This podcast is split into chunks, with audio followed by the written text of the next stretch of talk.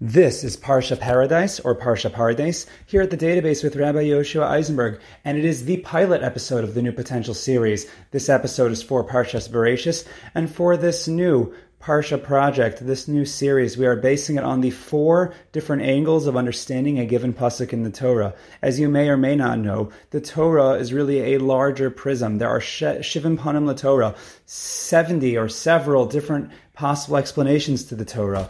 And among those different explanations, there are four basic styles, four basic kinds of interpretations of the Torah, and they all follow the rubric, the model of Pardes, which literally means orchard, but it is really an abbreviation for the words pshat, remez, drash, and sod. Pshat refers to the straight, simple reading of the pasuk. Remez refers to hints or allusions that emerge from the text. Drash refers to homiletical or halachic exegesis that is expounded from the text. And Sod refers to the Kabbalistic secrets, the pnimius, the inner essence of those psukim. And every week we are going to pick a pasuk or a phrase from a pasuk and give four different kinds of interpretations following the model of Pardes, B'siyata Dishmaya Be'ezras Hashem. And as a disclaimer, I'll mention right now that although it sounds a little bit oxymoronic by nature, for Sod, or for the Kabbalistic secrets, we are not going to go into any real depth, but we're just going to try to select lighter explanations and touch only on the surface. And that is because the secrets of Kabbalah are well beyond us. But for this first episode, we are looking at Bereshis Perek Beis um, Pasuk Zayin. Perek Beis Pasuk Zayin, that's 2 7, where the Torah says, Vayitzer Hashem Elokim Es Ha'adam Afar Min Ha'adama. Vayipach Be'apav Nishmas Chayim. And Hashem, God, formed man, dirt from the ground, and he blew into him a living spirit. So the pasuk here tells us that Hashem, God, formed man from the ground. Now, earlier in the Torah, the Chumash recorded that Hashem had created man and that was with the lashon of bria.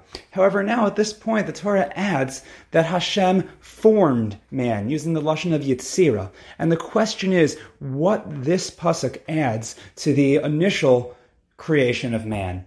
Now, starting with pshat, Rav Shimshon Raphael Hirsch explains that yitzira refers specifically to a formation that is materialized in the physical world. And if you think about it, even in English, formation is much more specific than creation. When you talk about forming something, that's the precise molding of a mass of, of material. So if you think of a potter or or someone who is sculpting something, they form something out of the mass that they had previously created.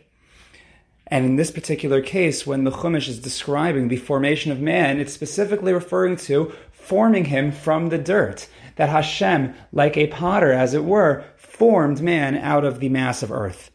Moving on to the Reish, Remez, the Baal HaTurim highlights that the word Vayitzer appears only twice in Masorah. Once with a double letter Yud, and that's when describing the formation of man right here. And once we find it with only one letter Yud, and that's when describing the formation of animals. And he explains, based on the Gemara, that this textual discrepancy, Vayitzer with two yuds for the creation of man, Vayitzer with one yud for the creation of animals, it alludes to the fact that man has not one, but two inclinations, good and evil, whereas animals only have one animalistic inclination.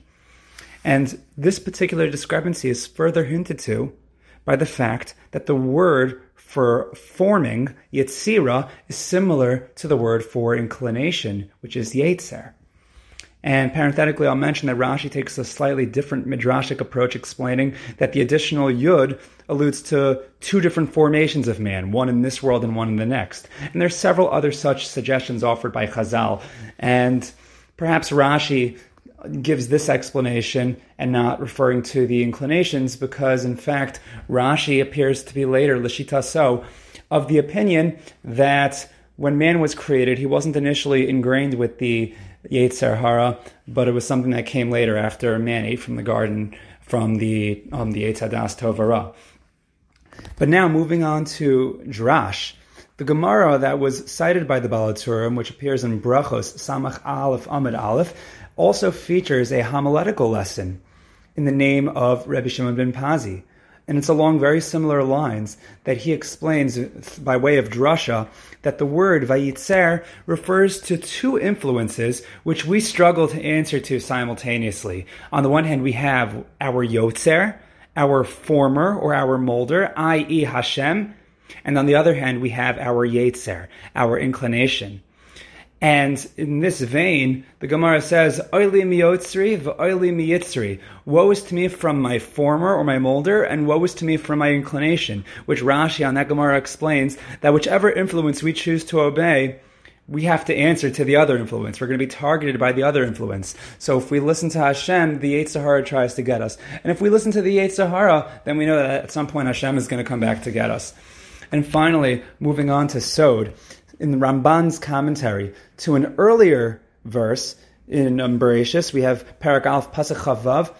Ramban uses our pasuk right here to provide a kabbalistic explanation as to why, in the process of the creation of mankind, the Torah continuously switches off between referring to man in the plural and in the singular. But in short, the Ramban appears to suggest al derech emes, which is um, his code words for a Kabbalistic approach literally means by way of truth. He explains that man and woman were created with the Lashon of Bria, and they were created complexly as one singular entity, but which included both of their separate individual souls. So we have on the one hand, they were one body with more than one soul. Now, in the formation or the Yetzira of the individual bodies of man and his wife, so in this particular case, we have the molding of man, which the Torah describes before it tells us about how woman was built out of man's rib. So we find only the singular expression that Hashem first formed the individual body of man, and then after he built woman from him. And if we think about it, this understanding of Yetzirah as a physically material formation, this appears to align with Rav Hirsch's explanation, which we cited earlier in accordance with the Pashup shot, that Yitzira refers to the forming of the actual physical body of man. And now, um, through Pardes, we have learned exactly how it was that man was formed. Have an absolutely wonderful Shabbos.